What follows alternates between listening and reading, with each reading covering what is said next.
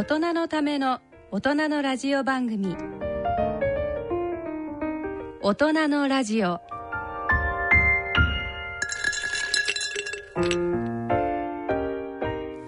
ご機嫌いかがでしょうか？安倍賢人です。ご機嫌いかがでしょうか？人とたえです。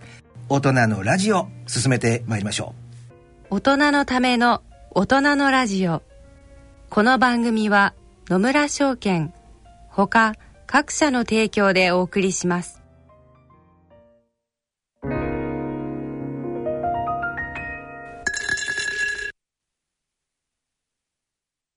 野村。第二の人生に必要なのはお金だけじゃないから。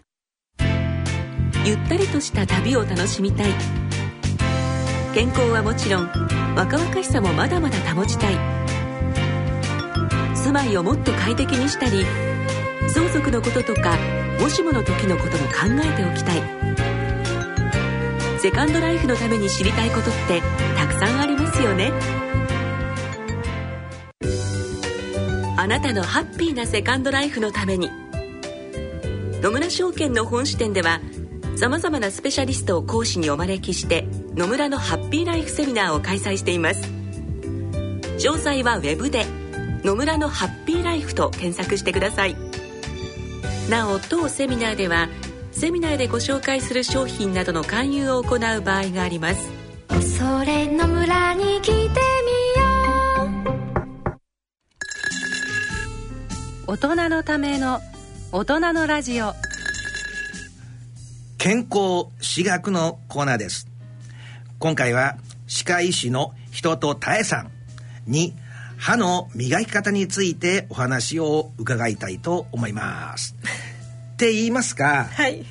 ここからはね私しばらく歯医者さんに行ってないからあそうなんですか。ここに機械を持ってきてるわけじゃないけども、はい。私は基本的に患者だと思って、はい。高齢の方たちと最初は1時間ぐらいなんか話すって言ったでしょ、はいそうですね。それと同じことをなんか私にやってもらいたいなっていうそういうなんかプレーで。お願いしたいと。なんか問診プレーっていうかなんかそういうのいいな。しばらく。いいんですか？ええ。しばらく経験してない、うん。はい。お願いします。はい。じゃあ、えーまずじゃあ安倍さんこんにちは、はい、はい。あこんにちこはんにちは。まずあのーまあ私どなたにでも最初に聞いてるんですけれども、はい。最後に歯医者さん行かれたのいつぐらいですか？覚えてます？うーん。5年前だと思う。結構ですね結構なんでしょう。間がかなり経ってますね。そうなんですよね。行く時には、はい。もうこの5日間しか来れないからって嘘ついて、はい。もう集中的に注射打ちまくって えそんな感じの？パンパンパン削って詰めて抜いてみたいな、はいそれで一通り全部治ったなと思ったらしこれから出張なんでっつって実際にうちに帰るっていうね歯医者にとっては最も嫌な患者さんですね、もともと私嫌なやつですからね。そうなんですね、ええ。あのーまあじゃあ5年前ということですけれどもじゃあこの5年間全く歯のトラブル例えばなんかちょっとここがしみるとかなんか挟まるとかなんかこう血が出やすいとか何もトラブルなかったんですかね？ありますね。あの徐々にあの歯の見てもらって分かると思います前の詰めたやつがポキポキと追っかけて、でも私はあんまり格好気にしないタイプなんで んでひげが生えてるので、はい。あんまり前歯が見えないから。隠れるかなと、ええ。で私もう機能がね、はい。行き届いてればもうそういうタイプの人間なんですよ。噛めればいいと。そうあと痛くなければいいって、でだからあと口臭は私ないんですよ、全く。でもそれはご自分で感じてるだけかもしれないですよ。あ臭いってことですか？えー臭いんですか、えーっとまだ今50センチぐらい離れてる状況では大丈夫ですけどちょっとそれ以上近くなると分かんないですね。なるほど。でも一応自分ではないと思ってるんですよね。でう確かにでももうそろそろ行かなきゃダメかなってちょっと歯医者ってメモしておいたんですよ。あそうなんですね。でなんでかっていうと前のところの詰めた2箇所前歯のあの、はい。皆さんねリスナーの方に分かるようにん前の2本がありますよね、はい。一番前の,、の隣のちょっと欠けてますよね。そうそうそうその 2, 2本目のところが左右欠けてってそれ削って詰めてもらってるんですよ、はい。でも、えー右側は大丈夫なんです、はい。だけど左側がなんかポロポロポロポロとなんか、ままるで私のなんか人生のように欠けてきちゃっててそこがしみるようになってきてる。あの私やっぱり歯医者なので職業病というかまず初対面でええ。一番最初に目がいってしまうところがやっぱ歯なんですよね。でこの間あの安倍先生に初めてお会いした時にあパッと見た時にまあ、正直に申し上げると、まあ、この人かなり食いしばる。歯を食いしばったりとか。当たってます 本当に当たってる。すごいあの削れてますね。摩耗してる。というかわかるの？わかりますもちろん。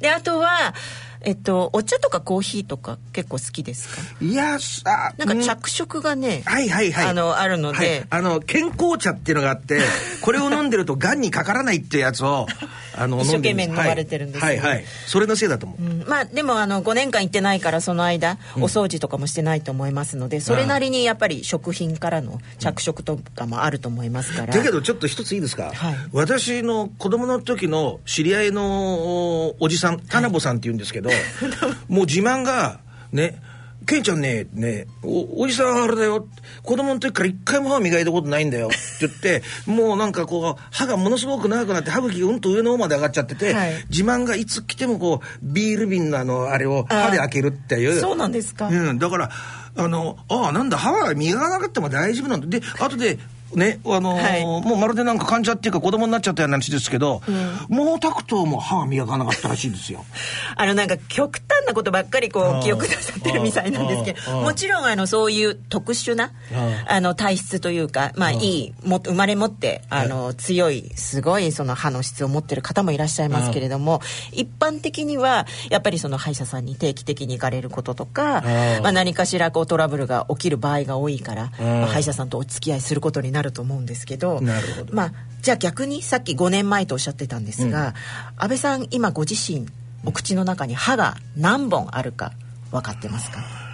親知らず両上も下も抜いて4本ないでしょ、あとうー下が奥が2本ないから、それだけだな。だから6本はないと思う。6本はない。他は全部基本的には自分の歯ですかね。あ本当ですか、ええ。まあでも抜けた本数を一応分かってらっしゃるっていうことはまあ歯については一応考えてるのかなとは思うんですけど、うんまあ、ただまあ残ってるのが全部で何本あるかいやそれは分かんないですけどうちの猫なんかあれですよ。一本も歯がなくて歯茎で歯茎が歯のように硬くなってキャットフードはすみませんふざけてしまいました。でもあの実際に歯がなくても歯茎でお肉噛めるという方もいらっしゃいますね。いますよね。はい、はい。はいまあ、そういうちょっとまた極端な例は置いといて。ごめんなさいごめんなさい。まあでもあの今6本ないとおっしゃってたので一般的にはあの成人の方ですと、歯は28本なんですね。これはあの親知らずを抜かしてはい。抜かして。ですから28本で先ほど親知らず4本抜いて2本ないということなので、まあ、お口の中には26 26本26あるということですね。だからかなりまああの実は私も2本ないので同じですね。なんだ大したことねえじゃん。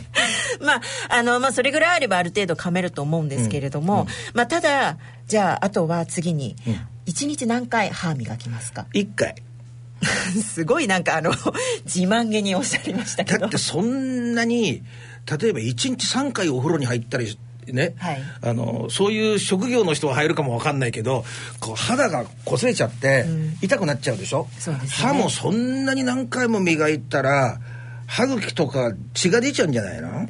うん。まああの磨きすぎでそういうこともなきにしもあらずですけれども、でもやっぱりお口を磨くということ歯を磨くっていうのは、うん。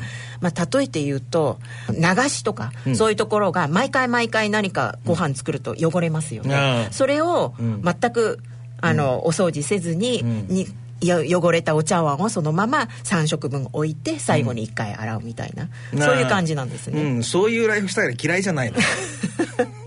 強がりだけど。まあ、あのですから基本的にはやっぱり食後に磨かなきゃいけないというのをじゃあ先生が言われてるのは真面目な話、うん。そのこう歯石とかそういうのよりも、はい。菌の話をされてるんだそうですね、まあ、あの今はもう昔だと、まあ、虫歯になったりとか歯周病って何でかっていうのがなかなか分からなかったんですけれども、もう今はその特定の菌がこういうのが悪さをするっていうのが分かっているので、まあ、それを、まあ、菌ができるような状態にならないように歯磨きでそういう菌をやっつけようという。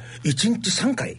あの一番そのなんで3回かっていうと結局ご飯を食べたりとか何かをすることによってそのお口の中にやっぱり汚れが溜まっていくんですね。で汚れが溜まるとそこにばい菌がわらわらっと寄ってきて、うんまあ、そういうタンパク質とかそういうのを餌にしてまあ、その菌が増殖していくわけです。おそらくね、わ大体は言ってることがね分かってきた。で私と先生のこうなんかズレっていうのかな？っていうのは、はい。きっとね私歯1回目やる時ものすごい念入りに磨くわけ、で歯茎ともマッサージして、こうはでベルでこうやって全部ツルツルになってないと嫌だから、だけどそんなにまで1回に気合を入れなくていいって話なんでしょ？軽くっていうことなんでしょ？いえそう3回。そうでもないですよ。え？その今おっしゃってた一生懸命っていうのはじゃあ例えば、えー、と歯ブラシ。ええ以外に何か使いますか？歯磨き粉？あとは？水？それだと、一般的には6割ぐらいしか汚れは取れてない。何じゃあ使いますか？それ以外に。結局今歯をよく考えてみてください、うん。歯ってこうペロッとした一枚の紙じゃないですよね、はいはいはい。こういうサイコロみたいな形してますよね、はいはいはい。そうすると面がたくさんありますよね、はいはいはいで歯磨き歯ブラシでこう当てていくと、全部に当たってるか。これね場数踏みましたからかなりの確率でね 8割はカバーしてると思いますよ。って思ってても、え実際はやっぱり歯と歯の間とか、あとはそういう磨きがなかなか届かないような形をしている部分っていうのには歯ブラシの先っていうのは届かないんです、ね、糸ようじ。そう糸ようじは使ってますよ歯磨く時じゃないけど。あ何か詰まった時とかそうそうねあの前にも先生にお話ししたかもわかんないですけど、あの物が詰まりやすいところを、わざとあの歯医者さんに行って2ミリぐらいの隙間を作ってもらって、はい。そうすると物が詰まってもすぐに取れるようなシステムになってるからだからそこを糸ようじで取るっていうそういう生き様ですかね。まあそれは多分あの用事の代わりにというような感じでこう、まあ、詰まったものを書き出してると思うんですけれども、基本的にはその歯ブラシ以外に糸ようじとあとは、えー、と歯間ブラシっていうものを使って。見たことある毛が生えてるようなやつね。そうですね。まあ、それを3種の神器と呼んで、まあ、全部それを使ってもらって。3回歯を磨く各1回ずつそれをやるんですか？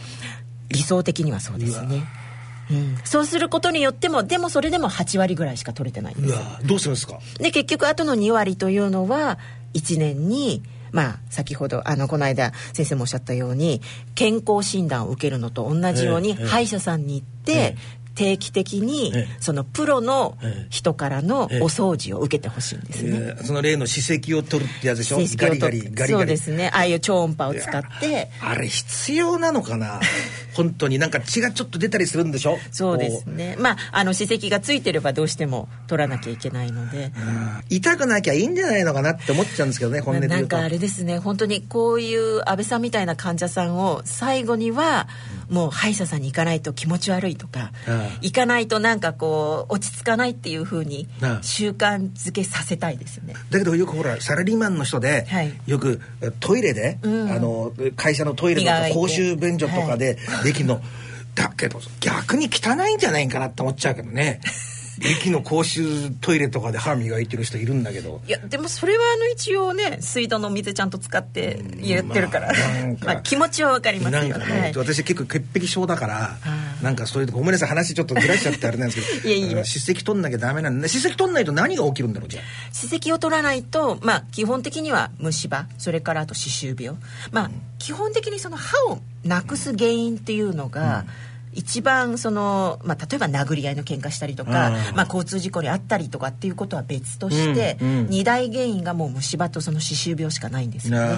だから逆に言えばその歯周病と虫歯さえならなければ、うん。80歳あー90歳100歳、まあ、天寿を全うするまではご自分の歯でずっと噛み続けられる。最近だからその詰めたところとか、さっきあのお話ししたてきてるわざと隙間開けたとことかはい。がちょっと染みたりとか、これ痛えのかなとかねその自覚症状がある時点で本当に早く行かれた方がいいと思いますね。ちょっと行かなきゃまたね1週間ぐらいかけてやろうかな、だけど口臭がない人でしょ、だからどっかから出血とかしてないと思うんですよ、はい。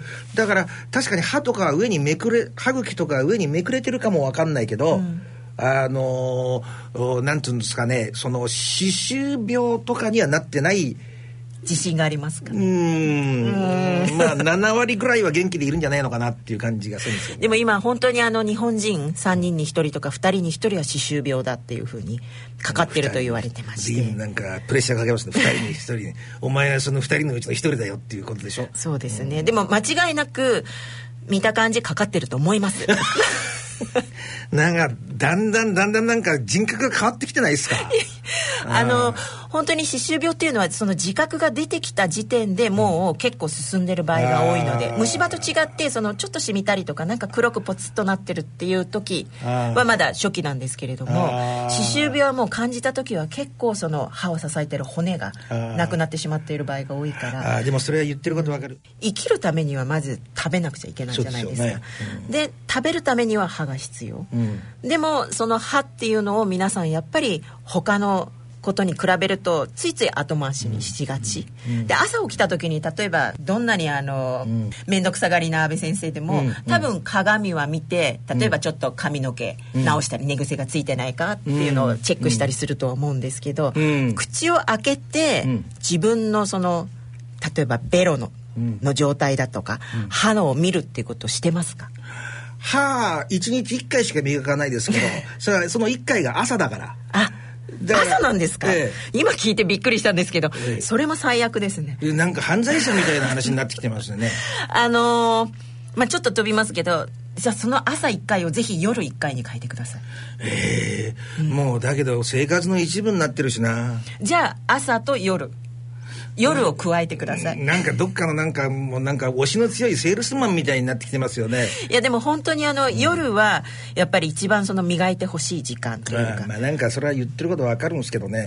朝こう起きた時にこの歯がこうツルツルだなって思ってなんか出てくるとなんかちょっといいのかなって。あと心臓になんかいいって話がありますよね歯茎を。歯茎をマッサージ結構なんかあれですねすると。断片的にいろんな情報をお持ちなんですね。そうそうゆが歪んだ人格だから断片的な情報を駆使しながらこれまでも生きてきてたから。あのそうですね。歯周病は例えばその心臓病をね。ね引き起こすとか脳梗塞を引き起こすしょ。とかそういうことも分かってきてますので、まあ、ある意味今はもはやその歯周病は万病のもとあのアルツハイマーとかにも関係してます。はいはいはいはいはい、あなんとなくね。でもね先生ねごめんなさい。はい本当は正直に言うと、はい。こう右と左ってあってね右側で噛むとわざと開けた隙間のところに物が挟まって痛いのでいつも左側で噛む習慣がついてて、はい。やっぱり隙間を開けなければよかったなっていうそうですえーもう一人の安倍賢人がいるんです。あの歯は削ったら二度と戻ってこないです。ですからもうできるだけ削らないでほしい。うんやっちゃったからな。まあ、あのちょっと最初のあれに戻りますけれどもじゃあぜひ今日とにかく分かっていただきたいのがその歯の磨き方ではまず三種の神器を使ってもらいたいということ。さっきのやつね。はい。はいはい。それからあとよくあの聞かれるのが例えばあの歯磨き粉どういうの使ってますか？あのね、えーメーカー言っちゃうとあれですけど、あの一番安い昔からあるのが一番いいですね。もう。使えない。メリットのシャンプーみたいな。そうそうそうそううそうそう。メーカー言っちゃダメだって言ってんのに。あの昔からあるホワイトホワイトほら言っちゃったじゃんあれがだけど一番いいですね。なんかこう泡立ちもいいし落ちもいいし言ってみたら顔を牛乳石鹸みたいな。の 本当にいいですね。バンバン出してますけど、ええもうここまで来たら。そうですね。まあでもそれをどれぐらい使ってますかね。大体歯ブラシがあると左端から右端までこうたっぷりとこうええええええコマーシャルになるようなぐらいだってなんか足りないとなんか泡立ちが良くないから。もうそれ全てやめてください、ええ。基本的にはもうあの半分以下3分の1ぐらいでええなんで？あのやっぱりあるともうそれだけで満足感さっぱりした感を得ちゃうっていうことなのできちんと磨けてなくてもそれだけで満足してしまうっていう恐れがありますね。ああとは今の歯磨き粉って本当に成分がすごく良くなっているので、え少ない量できちんと磨けば十分です。え。であとよくあの「俺は歯磨き粉なんかいらないんだよ」っていうような人も聞くんですけれども。ああ毛沢東？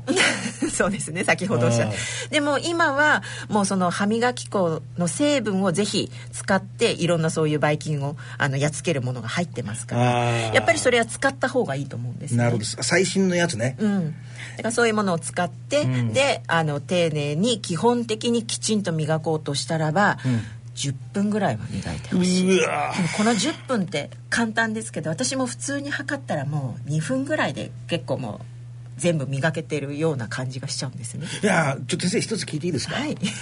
先生はこう歯を磨くときにどこから磨くんですか？私は右下ですね。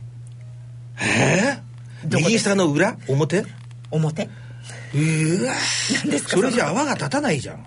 どういう意味ですかやっぱり歯はあれでしょう。下のところの真ん前からこう磨いて泡をこう泡立ててから裏に行ってじゃないのかな。なんかすごいもう絵にこう浮かぶような感じで磨かれてるんだなと思うんでです最けれども。後にベロをこうシャカやってシャカシャカシャカうやってなって、でなんか終わらせるっていうのが。そのまんまのノリで顔も全部洗ってしまうみたいな感じですか、ね、もうそうですね。まあまあ歯ブラシまでは使わないですけどね。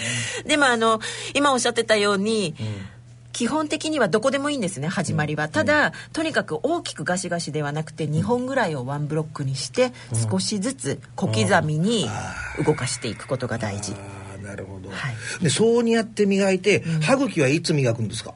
基本的にはその歯磨き歯ブラシで当てるのは、歯と歯茎の境目ぐらいをこう当てていけばいいんですね。だから一緒にきちんと磨けてることになるんです。2本だけど、その歯だけじゃなくて歯と歯茎の間ですね。あのなんかこう合わさり目みたいなところを境目みたいな。はいはい。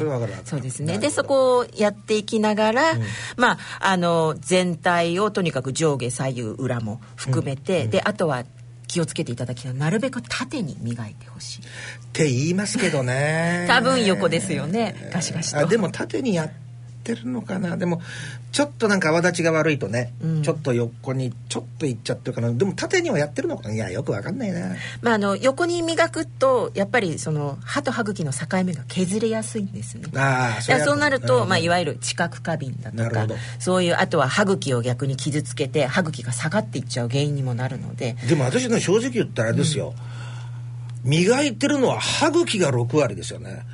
歯自体は4割ですかね。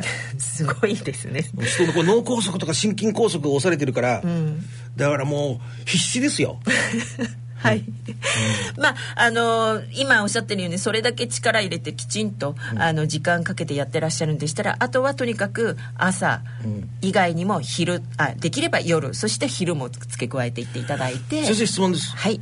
だからその金が目的なんだあの狙いなんですよね。そうですね。敵なんでしょ？はい。あれよくあるお口クチュクチュとかああいうので金だけを殺せば磨かなくてもいいんじゃないだろう。あのそれはダメですね、うん。それは大前提として何も口の中にその汚れが残ってなけれあばいいんですけどどうしてもその食べかすが入ってたりとか何かあると、あのクチュクチュっぺだけじゃ取れないですよね。だからそのあのいわゆるモンダミンとかとかそういうのももちろん使っていいんですけれども。なるほど。なる まあ、あくまでも基本はもう本当に何百年この人類が誕生してから、とにかく基本的基礎となるのは歯ブラシです、ほどああのちなみに一番最初に日本人というか日本にその歯ブラシが伝わったのっていつぐらいだと思います？いや今のもう100年とかって話を聞いた時え本当なのかなって思っちゃったぐらいだからちょっとなんか想像できませんけど。まあ、あの世界的にはもう紀元前からあると言われてるんですけど、まああのそのお釈迦様が実は歯をすごく気にしてて、あの歯木木木ですね。その木の枝を先っぽをちょっとカミカミして、まあ、房みたいにしてでそれを、まあ、歯でこう歯磨きの代わり歯磨き歯ブラシの代わりに使ってたんですなるほど。でそれがだんだだんとこう、まあ、あの貴族だとか庶民にこう広まっていってわかりました。だからさっきからほら冗談めいて言ってますけどいや別に毛沢東を支持してるわけじゃないですけど あの人もやっぱ草をね、使ってこうなんか歯をこう磨くみたいなことはやってたらしいから、それと同じ発想ではありますよね。そうですね。今でもあの南アフリカだとか、あとはそういうアユルベーダのインドとかああいうところでも、その木のやっぱり含まれてる今はもう分かってるんですけどそれこそあのフッ素とかああいうものっていうキシリトールとかそういうのも木に含まれてるのでそういうのを噛んでやってたっていうのは理にかなってたんですよね。やっぱり自然のものがいいってことなんだな、うんそうですね。なるほどなるほど、はい。まあ、ですからあのとにかく今日お伝えしたかったのはその歯磨き、えー歯ブラシだけじゃなくて他のものも併用して歯もらいた。い間ブラシといい糸ようじ。糸ようじですね。ははい。い、はい。であとは1日まあ基本的なことで3回三回。ですね、うん。でそういうので、えーやってほしい。それからとにかく歯は大事、まあ、これからこの歯の、えー、と健康歯学のコーナー続いていくので、まあ今日本人の寿命ってもう84歳とかそういうふうになってるんですけれどもうんうんそれはいわゆる一般的な平均寿命であって、それに対して健康寿命っていうのがあるんですね。まあ健康寿命というのは寝たきりじゃなくて自分で、今私たちがこうお話しして歩いてるみたいに普通に自分の健康な状態で生活できる年齢っていうとそこから大体10年ぐらい引くんです。ああそう75ぐらいってことか。そうなんですよね。だから実はその残りの10年っていうのがどう健康にハッピーに自分の思うがままに生きれるかっていうことを考えると歯が残ってる人は漏れなく健康でいられる確率がぐっと。本当にこれ冗談じゃなくものすごい上がるんですね。どなるほど。でもそれは今なんかちょっと説得力がありましたね。ちょっと。ちょっと、うん。はい、うん。うん。なのでまあそういう意味でもぜひその今後ですねその歯をいかに残すかっていうことをこれからお話ししていきたいと思いますのでまずは基本となるその歯磨きを怠らないで、はい。まあ、大切なんだなっていうことを分かっていただけたらいいなと思います。なるほど。徐々に洗脳されそうです。嬉しいですね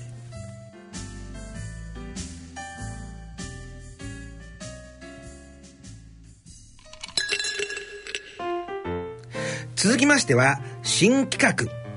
チャリンコタエのコーナーです。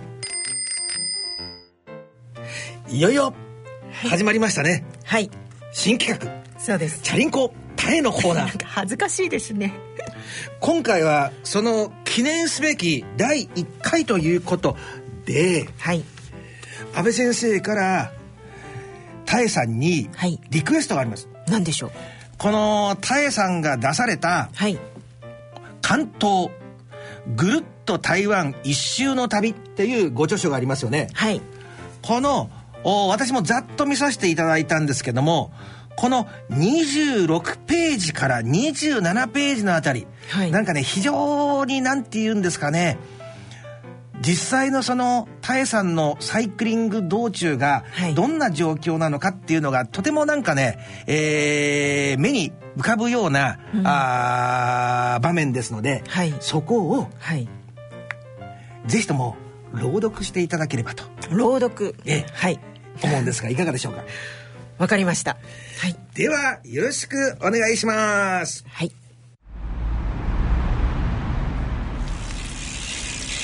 いいだ。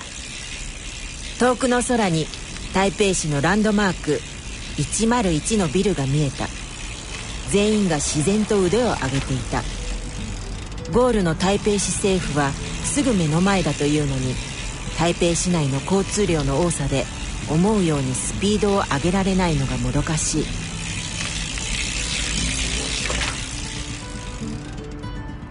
あとこの角を曲がればゴールです。聞き慣れたスタッフの声と笑顔。温かいものが頬を伝っていた。涙だ。普段はあまり泣かない私だが抑えられず目から溢れ出た。9日間総計 966km の台湾関東の旅が終わった。ホエラエル帰ってきた。了着いた。我做到了やったぞ。歓喜の声があちこちから上がっている。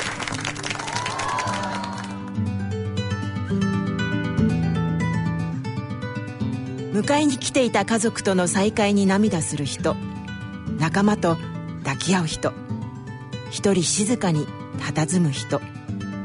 それぞれの方法で感動をかみしめていた。閉会式が始まった名前を呼ばれ一人一人にメダルと感想証が渡される私がスピーチをする番になったほてった体と気持ちの中自然にこんな言葉が口から出てきた環岛之后终于可以说我真真正的台湾人了。関東して、やっと自分が台湾人と思えるようになりました。いつもの私より、かなり早口になっている。歓喜が全身を続々と貫く。首にメダルをかけ、興奮気味に感想書を高々と持ち上げた。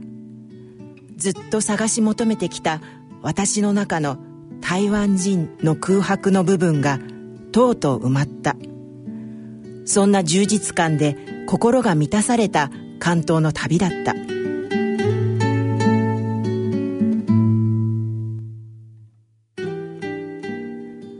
做事情不做不会怎么样。做完肯定不一样。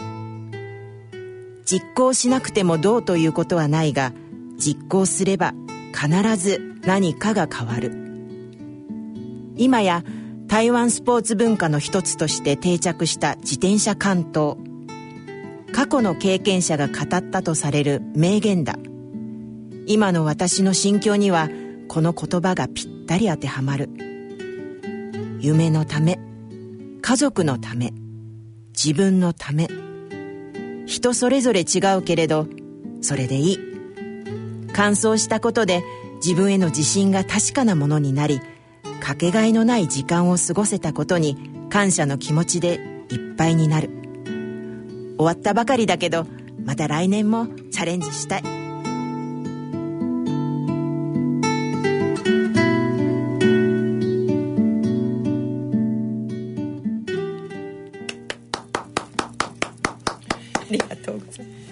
非常にいいね。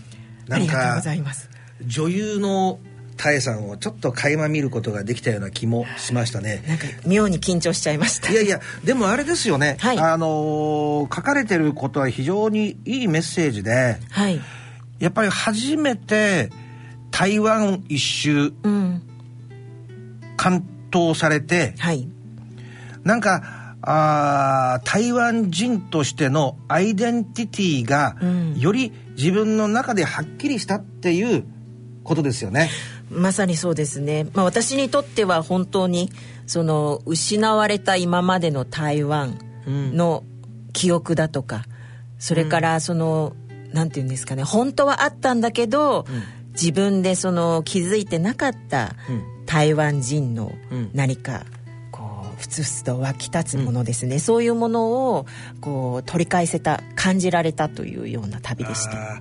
とてもよくわかります。よくね、あのリスナーの方なんかもそういうのを見た経験があると思うんですけど不幸なことにお母さんとかとちっちゃい時に、えーえー離れ離れになっちゃって、うん。大人になってから自分でお母さんを探したりとかっていううん。ドキュメンタリーみたいなやつあったりしますよね、はい。それって人間ってねやっぱり自分のルーツを確認しないとうん。生きられない動物なんですよね。そうなんですね、うん。だからそれってあのもう DNA うんはいはい。理屈とか、うん。そういうものあの気持ちとかをはるかに超えた、うん。ものすごく深いところに、なんか時間とは関係ないほど深いところに、うん。こうなんていうのかな根付いてる、うん。自分のなんか自分自身も記憶のない記憶のようなねうん。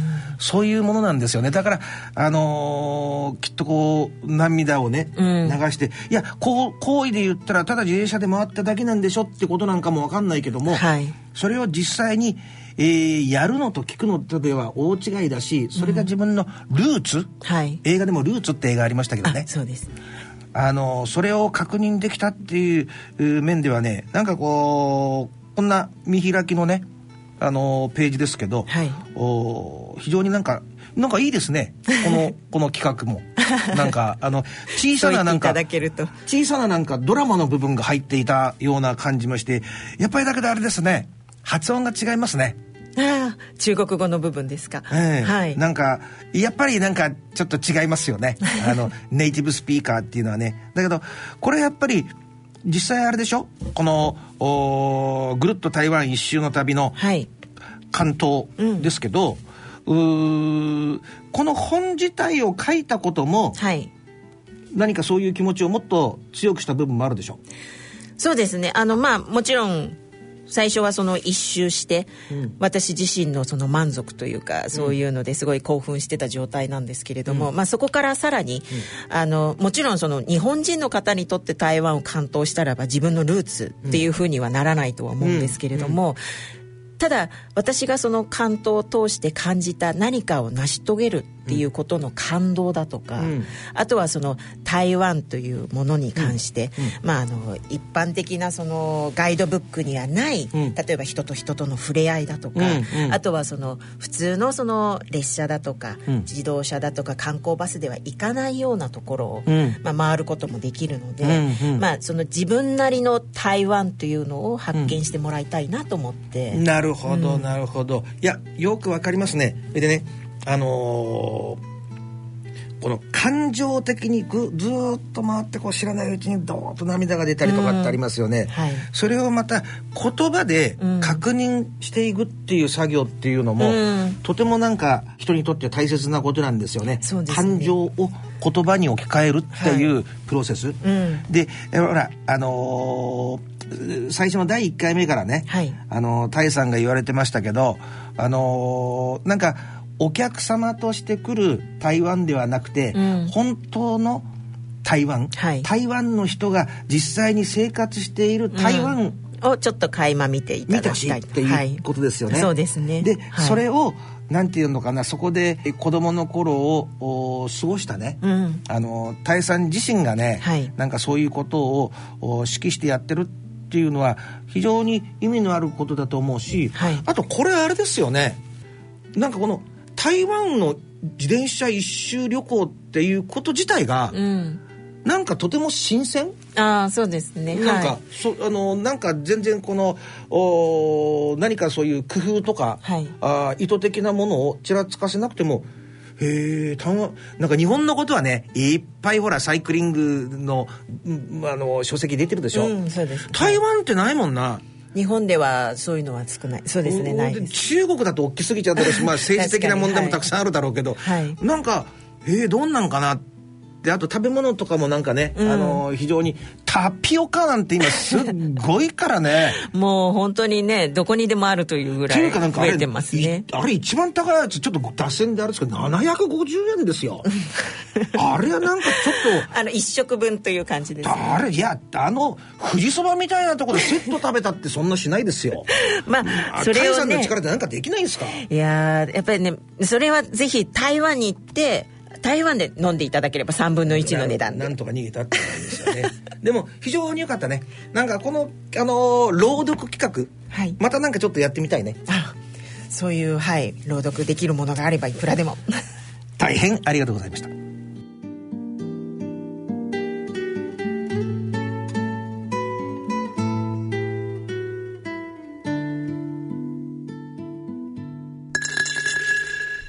野村、ちょっと気になるお金の話。今回は、老後の生活費です。お父さんお疲れ様でしたお母さんこそ大変だったね。娘の信子の結婚式も終わり一段落ですねそうだね。これからは二人で気ままな老後生活。一体どれぐらいのお金が必要なのかな？私も気になっていましてね生命保険文化センターの平成25年度生活保障に関する調査によると、老後二人で必要な最低生活費は平均で月額22万円。ゆとりある暮らしのためには平均で月額35万4千円が必要らしいよ。二人で生活するには結構お金がいるんだね。二人で？これからは私一人で生活していきたいわお金に関するご相談は、お近くの野村証券へどうぞ。それの村に来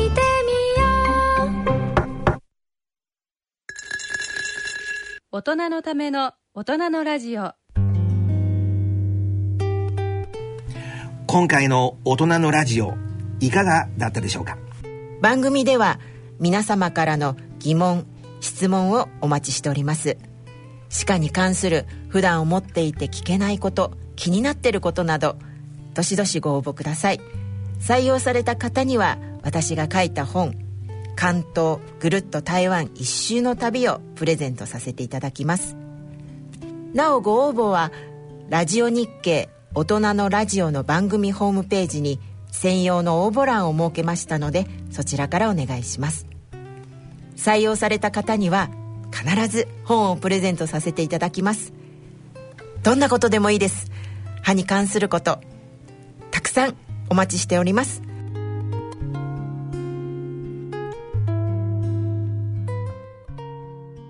それではお時間となりました。お相手は私安倍賢人と。人とたえでした。それでは次回の放送まで。さようなら。